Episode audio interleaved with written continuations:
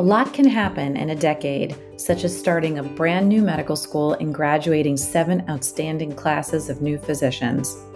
As the Frank H. Netter MD School of Medicine at Quinnipiac University celebrates its 10th anniversary, this oral history podcast series starts with three episodes that chronicle the events of the first 10 years through the experiences of the people that gave the school its life.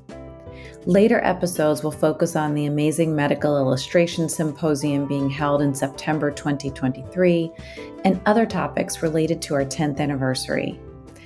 I'm Lisa Coplit. I'm the host and the Associate Dean for Faculty Development at QU Netter, and I will be interviewing QU Netter faculty, staff, leaders, and students, and others who contributed to the 2023 celebrations.